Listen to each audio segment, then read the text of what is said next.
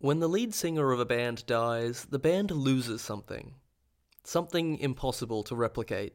Most bands never recover. There is no Nirvana without Kurt Cobain, there are no Doors without Jim Morrison, and there is no Experience without Jimi Hendrix.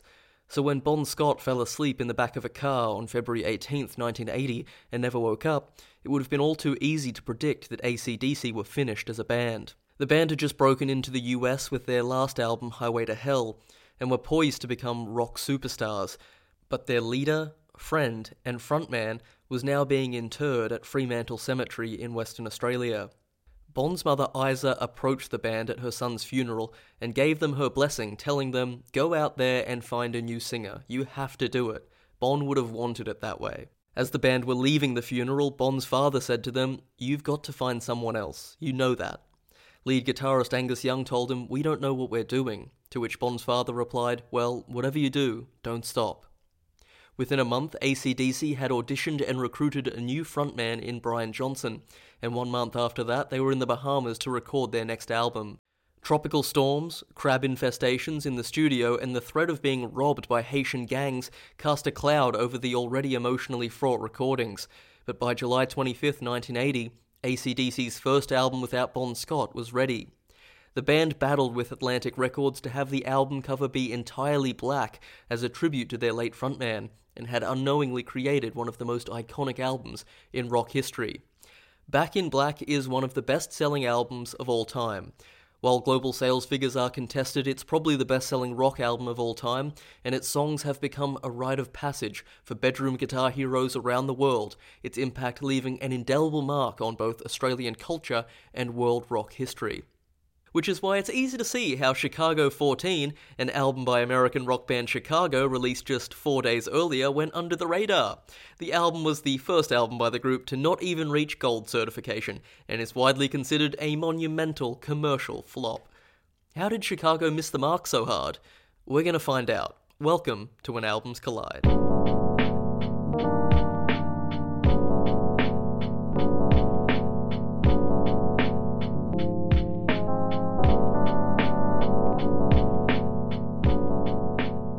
Here we are back again on the podcast with my co-host Pedro Duran. Pedro, how's things? Good. Uh, things are terrific. How are you, man? I'm doing good. Honestly, this this was a, another episode that I think you pitched.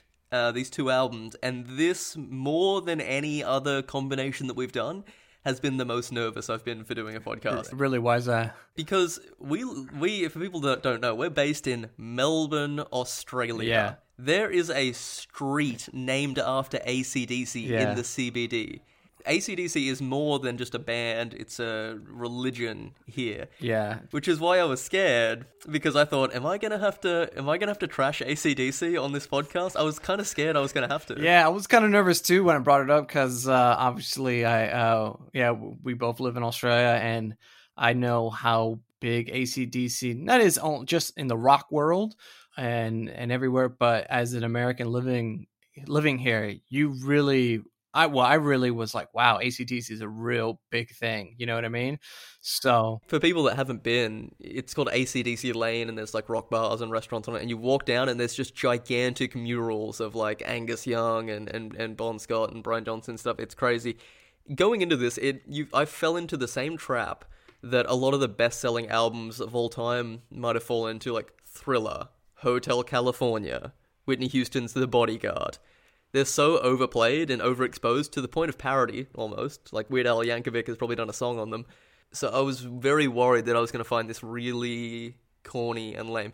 Not only that, my parents also used to own a country pub, which is another level of ACDC worship. And so I got into them really young.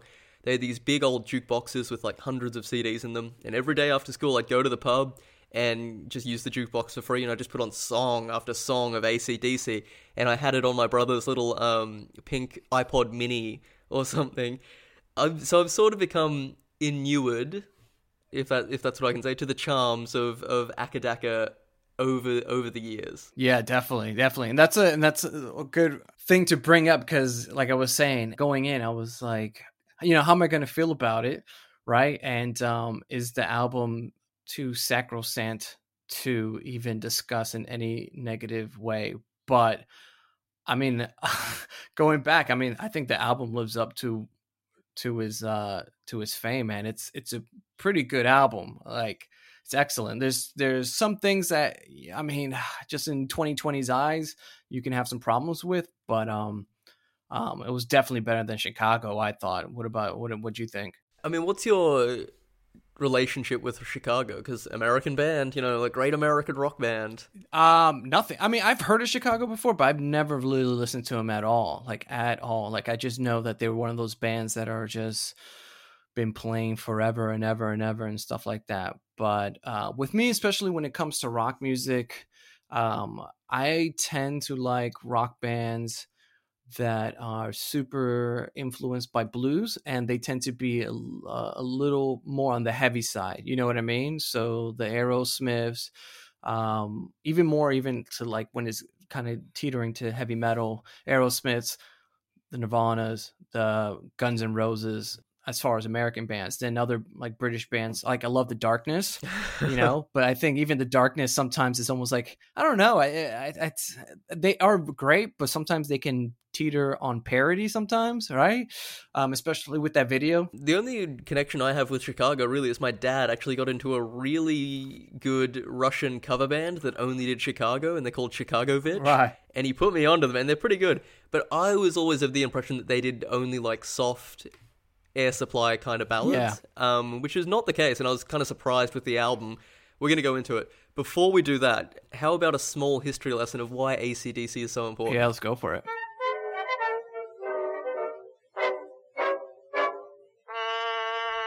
Even before we get into it, do I think Back in Black is a little bit cringe? Yeah. Do I think every ACDC album sounds pretty much the same? Yes. But that is what they are going for. They've got one speed, they've got one flavor, and it's distilled in one big bang. And they've cultivated this particular sound in pubs and clubs around Australia in this time period and exported it to the world. So this is going to be a small history lesson for anyone born after, I don't know, 1985, including mm-hmm. myself. Pub rock, that is rock and roll bands playing in pubs, used to be massive in Australia. Absolutely huge. In the same way that people get excited for EDM or for hip hop, pub rock was so big.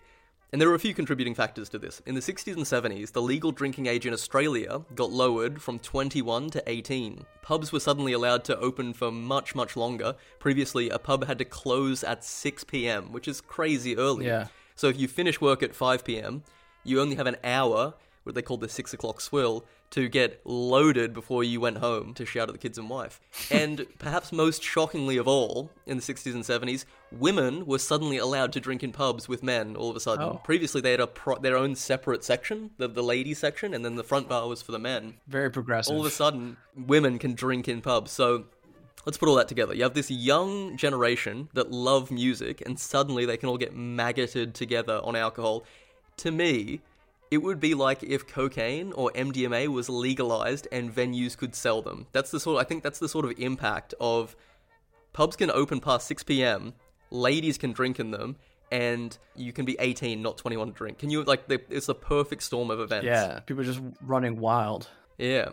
Pub owners in Australia realized if I get a band to play, I'm going to put all these draw all these young kids to drink at my pub. And if you've ever been to Australia, you'll know there's a dingy pub or hotel or tavern on every single street corner of every single town from Tasmania to Townsville. It is the perfect breeding ground, despite our small population, for bands to just tour non stop every night, different pub up and down the east coast. We don't have that many people, but God, do we have a lot of pubs in Australia and the acoustics are generally terrible in pubs, so you have to play loud, and everyone is drunk, so you're gonna have to play fast and be exciting on stage to get them riled up. And everyone's young and fiery and a little bit horny, so you get lyrics that are pretty basic and a little bit sexy, and thus you get pub rock, and thus you get ACDC, and you go out and you see a great band, and you get absolutely wasted, and you punch on with a few of the lads, and then you drive home because random breath testing didn't exist yet, and that was a big thing. Drink driving wasn't wasn't like a thing that was punished, so you could just get loaded and drive home. I think I've spoken to you, Pedro, about the cultural cringe of Australia of us always getting stuff like a year later when it from when it hit America Yeah. in the 60s and 70s. Right. And we always thought you guys were super cool or the UK is super cool and whatever happens locally is kind of lame. Pub rock erased that. Hmm.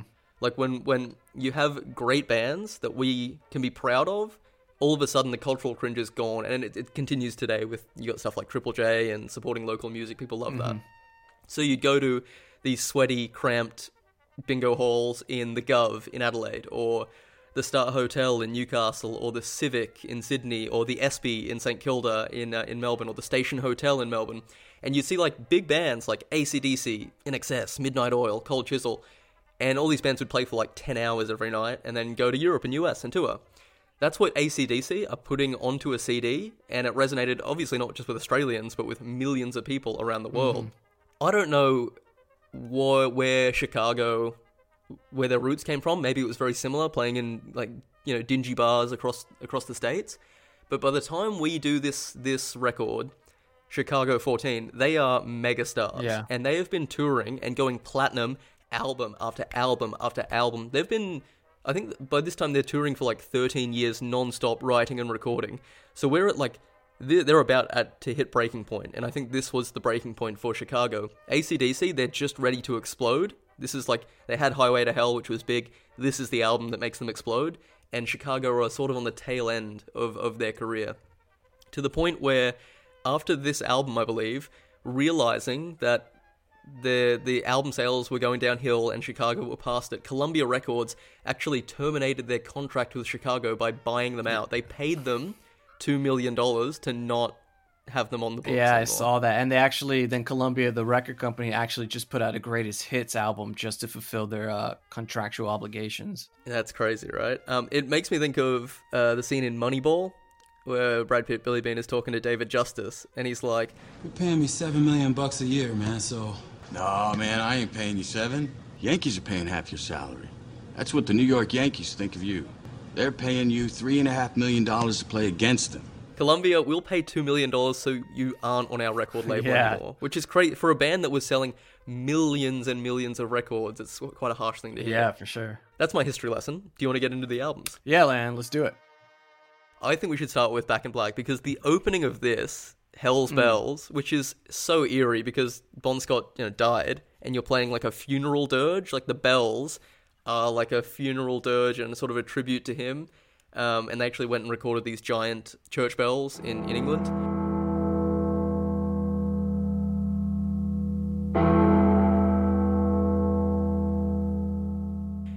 This is a, a hell of a way to open an album. Yes, yes. I mean, just the way that I think it's a classic opening. You know what I mean? It's just starting with those bells. It's very ominous, and you're like, okay, what's going on? And then that guitar starts playing, and I don't know. I mean, how, what was your experience? But I, I think we spoke about it earlier and in previous episodes that we will sit down and just listen to these albums with our headphones on. Yeah, yeah, yeah. But did you notice that the the guitar was just it comes in from your right headphone before uh the right ear before it starts um like just kicking in and everything. Um and then this dude Brian, man, he just comes in with that screeching voice and you just know it's it's on. And uh they just rock it, man. It's so crazy. honestly, I think Brian Johnson is the best possible replacement they could have got for their passed away frontman, Bon Scott. He does a phenomenal job to the point where I think he's maybe better than Bon Scott on some of the tracks because he is excellent, right? He is so excellent. But that is a massive gaping hole to fill for someone, yeah, right? for sure. The frontman, especially, just the frontman is so hard to replace. Even though I know Angus and Malcolm were the brains behind a lot of the music and the chords and stuff, such a such a gaping hole, and he did it well. Like he just took it on the chin.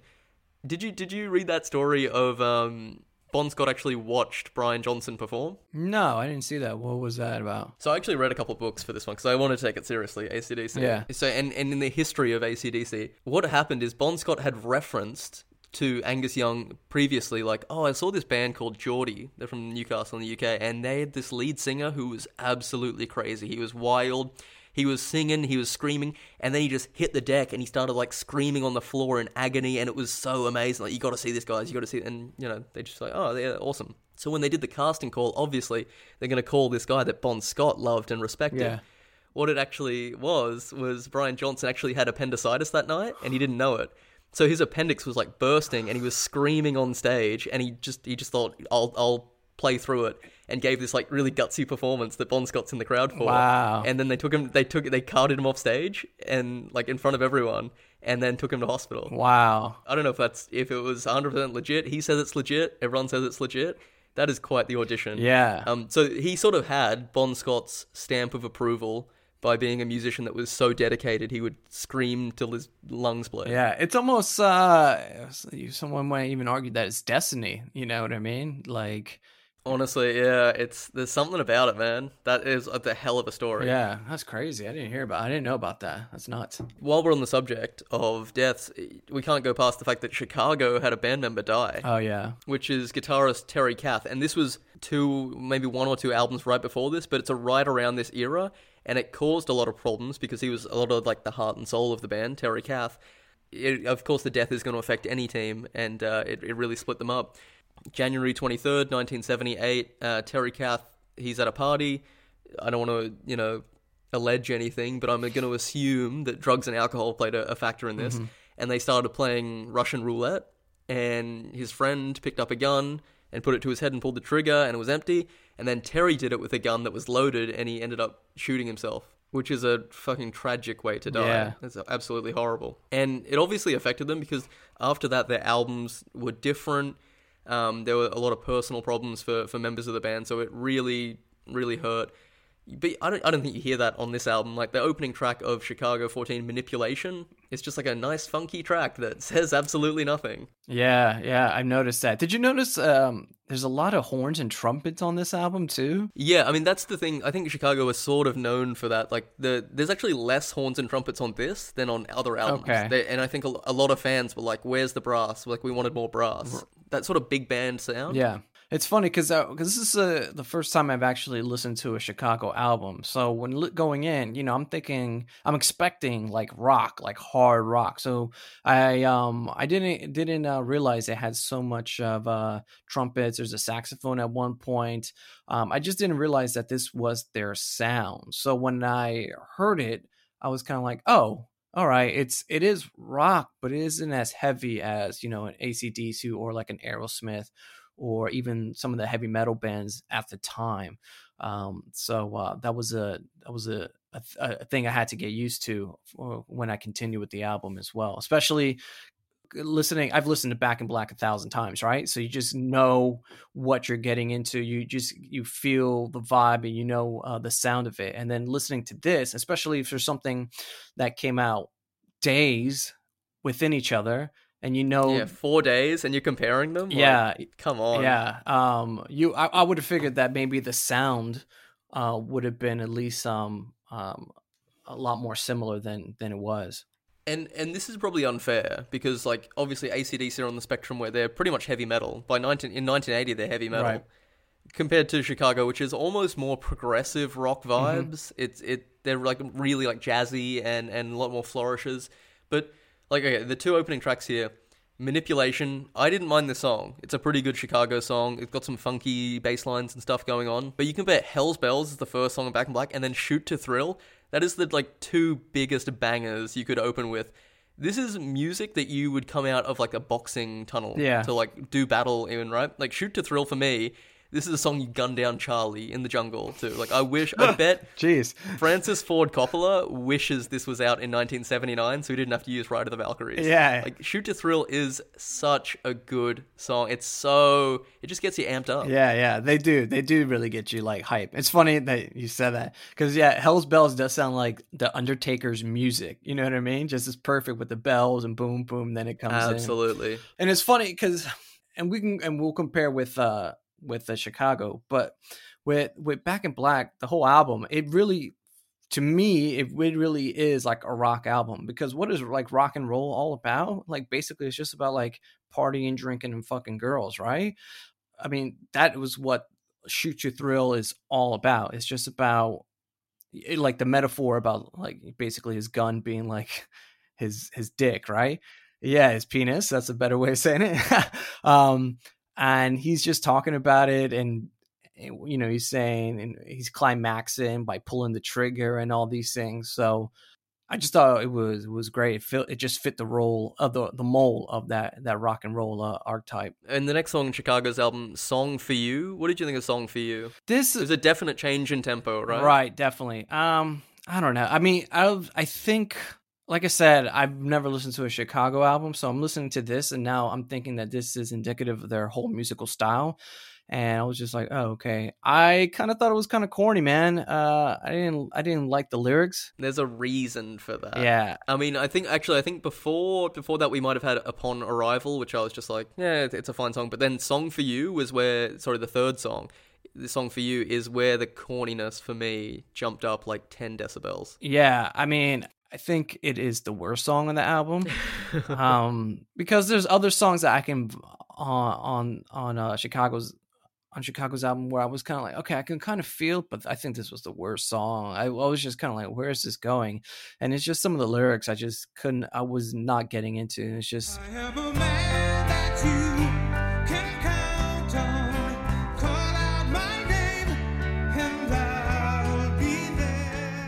I don't know. It was just kind of bland for me. I was just, uh, I was just, uh, it's just super whack. I, I didn't, I didn't like it at all. Looking at "Song for You," um, here's something we haven't done in a while. We want to take a deep dive into the comments, the YouTube comments. Yeah. Um, and may I say, I love baby boomers commenting on YouTube because they actually post constructive sentences and comments instead of just like fucking memes from SpongeBob. Yeah. You know what's funny that you said that? Thumbs up if you're listening in 2020. Ooh. Yeah, it's funny that you say that because I was listening to this album and I was like, it's like this this whole album sounds like rock music for boomers. that's what that's my conclusion. And it is. That was my conclusion of this whole thing. I actually have a couple. If you if you, you're gonna give me the give me the time Yeah. uh, to get through them, but they're really good.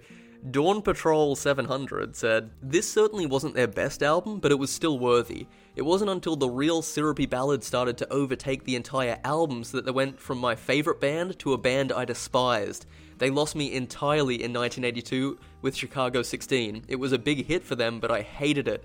The only thing I could stand on the entire album was a one minute song, but to get to that, you had to suffer through the air supply drivel of Hard to Say I'm Sorry. Yeesh. Yeesh. Which is awesome. Yeah. Blue Eyes 1970 said, In my opinion, Cetera, uh, one of the members of the band, bombed as a songwriter on most of his contributions to this album. Most of his songs are the kind of syrupy muck that sank his solo career years later and weighed down Chicago 16 and 17. This is not a bad album despite its reputation, and the main reason it's not a bad album is Robert Lamm. Despite being in the middle of a bad patch in his personal life, Bobby woke up and churned out a stack of energetic tunes that sound much more alive than Cetera's stuff. Dr. Cam Six said, To me, this is the last Chicago album from the original band, which attempted to return to their original sound. Chris Pinnick sounds fantastic in true Terry spirit, Terry the deceased guitarist. He should have been made a permanent member. Instead of fully selling out like they did in 16, they should have gone underground to recapture the original magic. I fully support this album. And Robert G, I just love this comment. After their previous albums had all gone platinum or gold, this one went plywood Jeez. which was uh, good. So let's let's use this as an opportunity song for you because it's a syrupy ballad and there's a reason for that. And there's a reason where did the lovin' go? The next song is a syrupy gross ballad hmm. and a lot of the next songs are. The reason for that is where the songwriting is coming from. Yeah. for back in black brian johnson and angus and malcolm young wrote all of the music. The young brothers doing the music the riffs johnson adding lyrics and vocals here and there. It's a singular vision for Chicago, you need an Excel spreadsheet to keep a track of all these lineup changes they're going through. In 1980, you've got nine members in the band and six different songwriters. Mm-hmm. But the biggest two here, which were mentioned in those comments, are Peter Cetera and Robert Lamm, and their influence is so clear. You know why? Cetera does the ballads, Lamm does the rock tracks. Cetera does fucking lame music, and Lamm kicks so much ass. Mm-hmm. Obviously, that's unfair, as Cetera's obviously talented at what he does, and he does turn in a great performance, I thought, on Hold On on this album. His bass playing is really good. But Lamm wrote all their big rock hits, like 25 or 6 to 4, Saturday in the Park. Cetera's songwriting takes them in a different direction after this album. They- He does ballads like "You're the Inspiration." Have you heard that song? No, I haven't. It sucks, so you probably you probably don't need to hear it.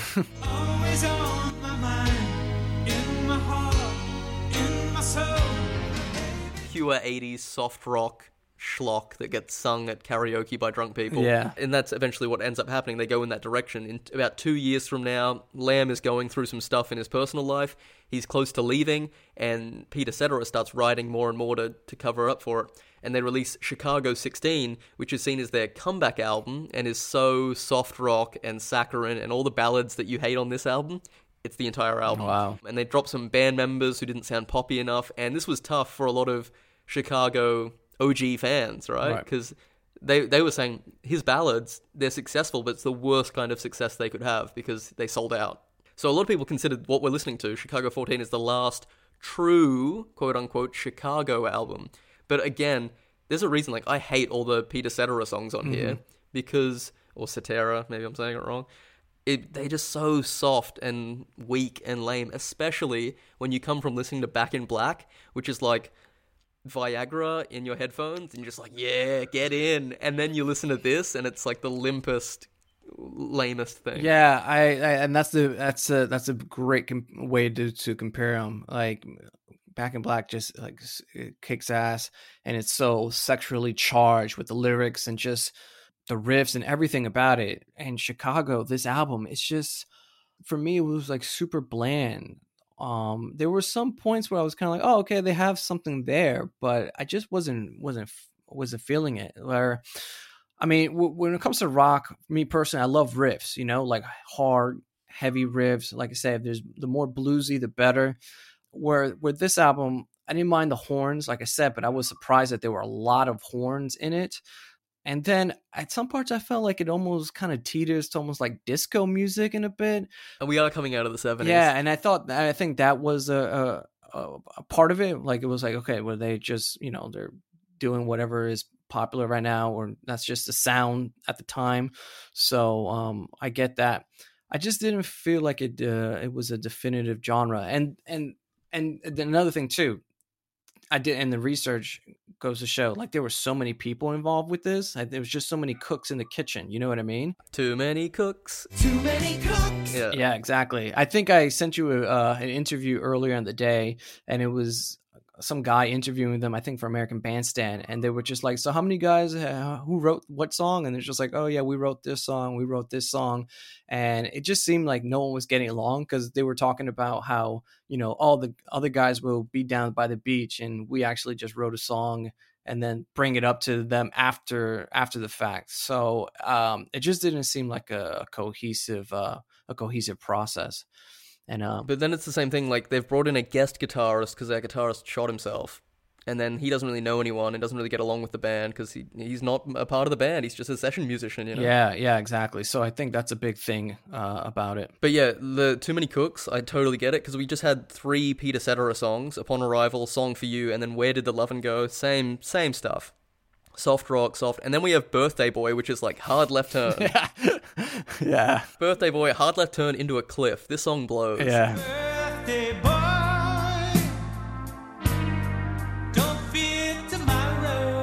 And this is, I, I was reading, this is the first Chicago album that really had a lot of synthesizers on it, and boy, did they get their money's worth Yeah, on this they track. put it hard on this one. I was like, "What the, f- I like, what the fuck, man?" This, it, you know what it reminds me of? This is going to be a, like a total, not going to make sense to anyone but me, but a couple of years ago, my brother, he won an Apple Watch Okay. at, at like a work Christmas party or whatever, and he doesn't really wear a watch at all. He has a phone, so he, he had no he had no use for it. But for the first week of owning it, he's like, well, I may as well use it. He'd just constantly be asking in the middle of the living room, middle of the day, um, what's the time? What's the time? And then just looking at his Apple Watch, like, oh, look at that, I have a. I have an Apple Watch, and oh, look at the time. Oh, I might just check the old Apple Watch. Yeah, eh? yeah. That is what Chicago is doing with this song, just cramming that shit in there. They're like, "Oh, time for the chorus. How about uh, how about some synthesizers? Oh, you you want a bridge? How about a synth bridge? You know what that needs? A couple more synths. Yeah. Like they are getting their mo- like we paid eight thousand dollars for this Roland synthesizer. I want to get my money's worth. Yeah, it's it's crazy, you know. Um, it was it's definitely definitely there. You're kind of like, what the fuck? It's also doing, welcome you to 1980. This is the future. Yeah. which is crazy because uh, in, in a couple of years, like Van Halen's going to use it, and they and they absolutely kill it. Maybe I don't know if Chicago was ahead of the time or they just were uh, inept of how to use it properly. But um, They were just inept. just- Yeah, maybe maybe that's it. But the and also the thing is the lyrics kind of they uh, no pun intended blow as well. I mean, Yeah, it's called Birthday Boy. I mean, Yeah, birthday boy, blow out the candles. Good friends around you. You should feel okay. Don't look so sad and blue. Don't act forsaken. This day's for you. I was like, I was like, what the fuck is going on? Like it just um, it doesn't sound like a rock song. This is the the lyrics of a or, of, of a of a rock and roll song. It just sounds um, man, it just sounded it just sounded whack to me. So so that was the end of side one of that of that album, and I was like, "Ooh, brother, there's another side to this album. Oh, how am I gonna do this?" And Yeah. to be fair, like when we get to on Back in Black, you get a song to like "Given the Dog a Bone." yeah, you do realize you do ACDC only have one thing that they do. They have one flavor, Yeah. one speed hard rock. Angus Young is quoted as saying, quote, some bands fade when they try to adapt to what is current. We play rock music. It's too, a little too late for us to do a ballad. Rock is what we do best. And sometimes I'm asked if I want to play music other than ACDC, and sure, at home I'll play a little blues, but after five minutes I'm like, sod this, and I'm playing hard rock again. So he's mm-hmm. like, look, we're aware this is what we do. It's what you come to ACDC for.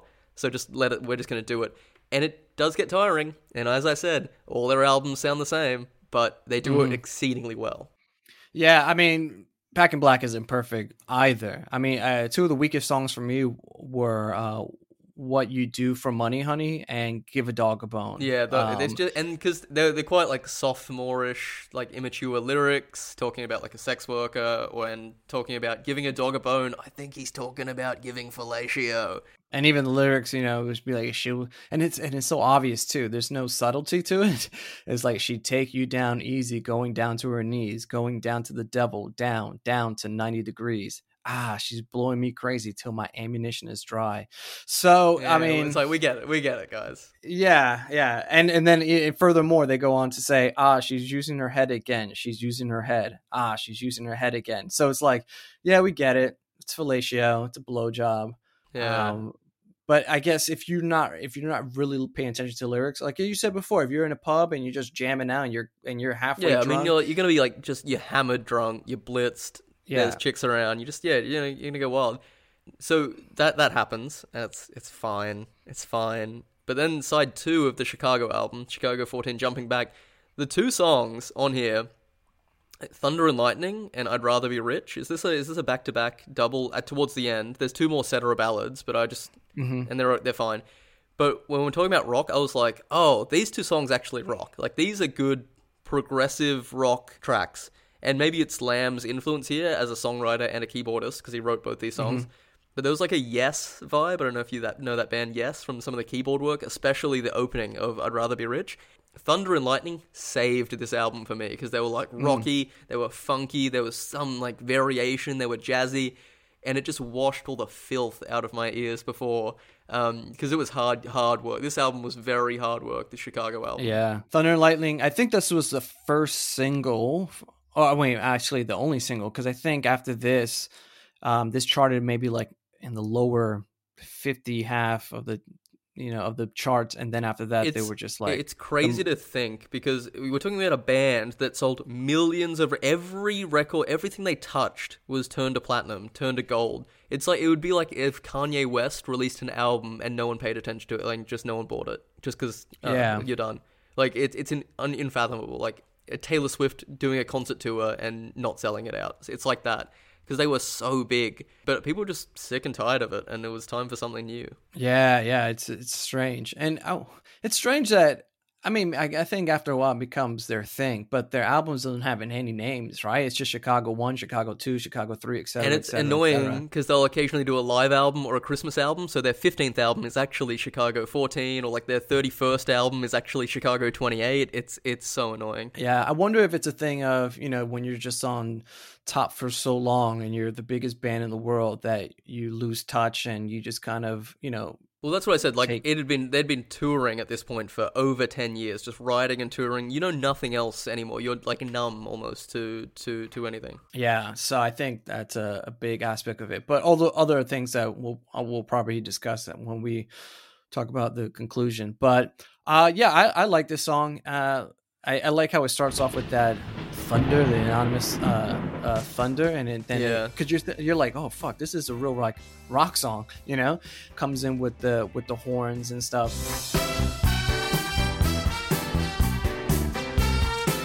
But I will say the one criticism is it does sound super 70s, man. Like it has that sound to it. Yeah, like Um, they haven't I can im- moved on. Yeah, it can. It could. I imagine this song being on like the Boogie Nights soundtrack, or even like Guardians of the Galaxy. Yeah. You know what I mean? Um, it's catchy, and um, I, I think it's a it's a it's a great single, and um, I and I dug the the saxophone solo to it as well. So For for those keeping count at home, uh, this was Chicago 14 in 1980. They're up to Chicago 37 with their latest album, Chicago Christmas.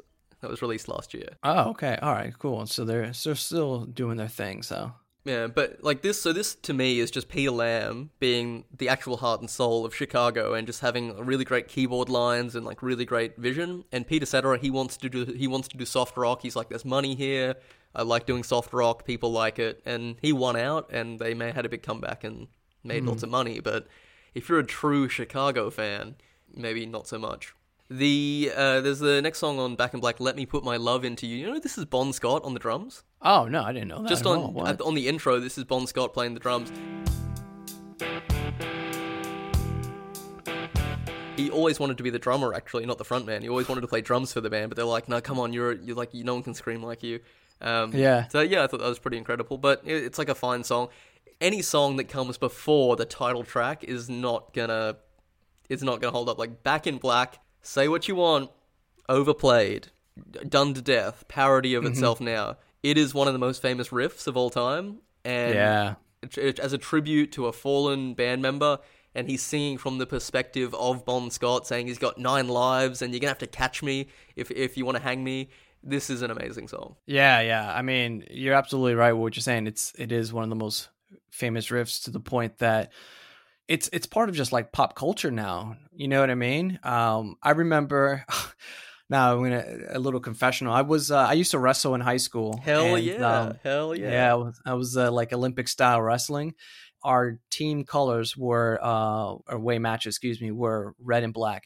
So on our home matches, it was just straight black. So that year, because we were returning champions, our whole theme was back in black. So our our singlets, awesome. our singlets, yeah, our singlets were like black. Our t-shirts, the team jerseys were all black, and it said back in black. So that was my first introduction to ACDC because you know I was like 14 years old. I didn't really know, and then people were like, you know, we're wearing these shirts, and then the coach would play back in black during uh practice sessions and practice drills and stuff and before matches to get the the team hype uh, and all these things so it just became you know just something you grow up with and like i was saying before that song is just a part of pop culture and i was going over today just how many uh like movies would use that song. Like so for instance like first night with heath ledger of course school of rock uh, with jack black Iron Man is a big one uh, with Robert Downey Jr., Bruno, the Smurfs, um, the know, even like cart, yeah, even cartoons would use that song. But uh, like in, in Avengers, you know, um, one of the biggest movies of all time, just in, incorporates that tune. I don't know. I, I can't. There's something about it where if you're like a 14 year old boy, and maybe probably 14 year old girls the same, if you listen to it and you're really a rocker, it just it makes you want to run through a brick wall. Some of these songs, they're just like it pumps you up. It gets you so amped, and I can't explain what it is. It's just something about the music. It was something they tried to do. Um, Mutt Lange, who produced the album, said we wanted a record that still sounds as ballsy if you play it quiet as if you play it loud. And I 100% get that because I was listening on headphones just in my room and I was getting amped just and at pretty a very minimal volume, you know, I wasn't pumping it, but I was like this song kicks ass and the whole album is like that where it sounds so loud even though they're just playing it in in your headphones. And they had a horrible time, as I said at the top of the show, recording this in the Bahamas. Like it was supposed to be some tropical getaway destination, and they just had a horrible time with storms, and it was the weather was awful, and it was dangerous, and the, even the acoustics were not suited at all. So Mutt Lange had to go around with a snare drum to different parts of the room and just hit it, and it would sound different, and you have to find a place in the room that was acceptable to record in because most of it was like completely unusable. So the fact that they even got this done is impressive, and the fact that it sounds exactly what they wanted, which is it sounds so loud and powerful, even at one on the volume as opposed to eleven, is is amazing. Yeah, wow, that's so that's so crazy, man. What I was gonna say was like you're absolutely right. Um, the way that the album sounds, I don't know if it's the mix or whatever. It's just the sound of the, of the record. Like you can you can play the songs low on low volume and it's still balls to the wall to the point that I mean I was listening to it the other day, just you know just puttering around the house with my my headphones on, and I just I don't know, subconsciously just raised the volume because I was just like, no, I need to listen to this loud. You know what I mean? It's just like the Yeah, way this that is how it was to meant to be taken. Yeah, exactly. And I, I love Back and Black just because like that is a Bon Scott song, and they they went to Brian Johnson and like, hey, we want a song for Bon, but we want you to write some lyrics. And he was like, I don't think I can do it, guys. Like that's so important to you guys. He's like, no, we want you to be a part of the band. We want you to write some of the lyrics, and it's a tribute to Bon, which is great. But he is spiritually all throughout this album, especially on one of my favorite tracks. And it, people hate this song. People hate it for some reason, but "You Shook Me All Night Long," I I still love that song. yeah, I do love that song too. It's the one, honestly, the one line where he sings like "knocking me out with those American thighs," and I was like, Yeah. oh, like that. There's something about that line is so good. I I've always loved it. And he admitted, like, I hadn't even been to America when I wrote that line. But when they were in the Bahamas, there were a couple of American girls around, and they were so beautiful, and they were like blonde, bronze, tall, and he'd never seen anyone Yeah. that beautiful before. So he was just using his imagination. What if I actually could go and talk to these girls? And he thought, you know what? Bon Scott would be able to go and talk to those girls. He could do anything. He was just so charming and charismatic. So he wrote it as a sort of tribute to Bon. Like, you know, Bon would talk to those American girls. And so his spirit is all throughout this album. Yeah, yeah, uh, I I love this song. I think this this is definitely my favorite song on the album, just because it is so much in the spirit of like rock and roll, and what I mean is like that old. I mean, it could be that like that '50s rock and roll, just like having fun, just partying, just hang, just banging girls and stuff like that, and.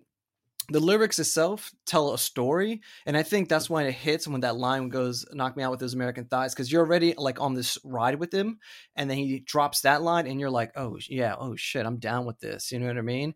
Yeah i just think i think it's just a a great song to listen to the pub in the pub when you're just like drunk and just hanging out. It's just a part a great party song man like it's it's just it's it's it's just up there. It's just for me it's one of the greatest party songs ever Um, it is ab- absolutely, and it just it has so much attitude and so much like spunk that y- this is like suited to playing in a pub and just rocking out. Whereas Chicago's music is not suited for that ever.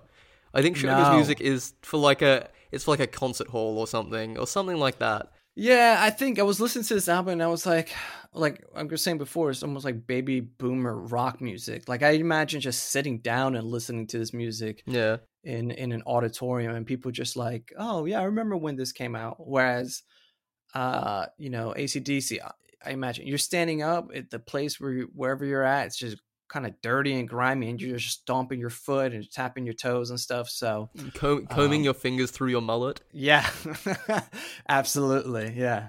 It's and it's just see Chicago in the seventies used to be kind of like cool and edgy back when and they were called the Chicago Transit Authority actually and they shortened it but Yeah. they used to be quite quite out there and they had some real progressive rock bo- vibes as I mentioned to the point where like they were railing against like the Nixon administration they were really critical and they were like an edgy band but by the time we get to Chicago 14 1980 they've become so toothless and the song um, "The American Dream" at the end of the album is like the wettest Yeah. fart I've ever heard, where they try Yeah. to be like um, sort of offensive and like try to be like critical of the government, Political, yeah. and it just falls on its face when they say.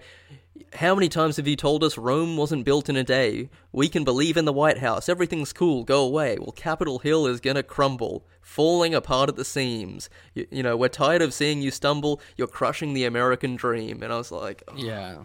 I like a lot of patriotic American songs, you know, even if they're singing like "Let's hope for the red, white, and blue." I think "Born in the USA" is one of the best rock songs of all time. Um, Yeah. Even though it's it's sarcastic and pointing fun at the country, um, I think it's like a great American song and captures the spirit of America. This American dream would make me want to defect to the USSR or something. This song sucked. Oh my God, especially in song sucks. 1980. Yeah, and it's funny yeah, that yeah. you brought up uh, "Born in the USA" because I when I listened to this, I definitely got a vibe that was like, oh, they're trying to be like Bruce Springsteen, you know? Yeah, And except he's like- he's a much much better songwriter. Yeah, and because of this, I was just like, shit's kind of like super corny, and I was like, where are they trying to go for like a, you know, uh, fortunate son type of vibe? Or it was just like, it was just kind of, it's just like I said, it was just kind of corny to me. It was just like, it's, it's just, you know, And the the whole thing is like, yeah, Bruce Springsteen, he does have the the party dance songs and stuff, but he has soul and heart. Whereas Yeah. this, en- this entire album has been like soft rock, talking about birthday boy, talking about you know meeting a girl in a cafe. Yeah, So when you get to a, a you try to do a political song as the last song on the album, of course it's gonna fall flat on its face. Like you're not Rage Against the Machine here. I I just didn't understand it as a choice to include it because on the bonus edition there were other songs that they cut, like Doing Business and Live It Up. Mm-hmm. There are some good songs that they cut that only ended up as bonus tracks on the reissue. I can't Right. believe they didn't cut the American Dream or didn't cut like I don't know where did the Lovin' go. 'Cause Some of them were rough. yeah, yeah. I don't understand. Maybe it was just a argument of between the band members of like, this is gonna stay and this is gonna stay, or this is gonna go and stuff like that. Um, This was written by like another person, James Pankow. So it's like you get one song, all right. Like you can you can do whatever you want, even if it's terrible, but you only get one song on the album, and that right have been this. right yeah i think that's a big problem with this whole album it's just too many cooks in the kitchen Too many cooks. and they were bringing on other people so internally they just didn't know where they wanted to go what what kind of sound they wanted to to have and they were already you know chicago at that point they're one of the biggest bands in the world so maybe they had a bit of um hubris amongst them ab- about themselves so they were just thought like oh yeah well you know we're gonna be some hot shit anyway and um i think it just just all fell apart. For me like the whole album itself i felt like it was edging to, to I, like honestly i just felt like it was just on the edge of doing it was like edging. It was like something's gonna come something's gonna come and nothing ever shoots out. That's a terrible way to saying it but like nothing ever comes out of it. There's no to me there was really no like standout hits no standout records um nothing of it was like super memorable. I mean Mm. The like thunder and lightning was a good song but yeah, I could say that for the next two songs or whatever of Back in Black. They're fine, but they didn't jump out at me. Um, it's like Shake a Leg and rock and roll ain't noise pollution No, no, have a drink on me. Rock and roll ain't noise pollution Oh, is the yeah. final song, and like it's one of those crazy stories that I didn't think they wrote the song in 15 minutes, and they just like Brian's having a cigarette at the start of the song and takes a drag, and then he's like, yeah, you know, they were complaining that you that you there was noise pollution, it was in the news, and you couldn't turn your stereo up after 11 o'clock at night in London or whatever, so we just wrote the song in 15 minutes, and it's a massive hit. That's the difference of like someone at their creative peak and like entering superstardom and a, and a band on the downslope heading nowhere.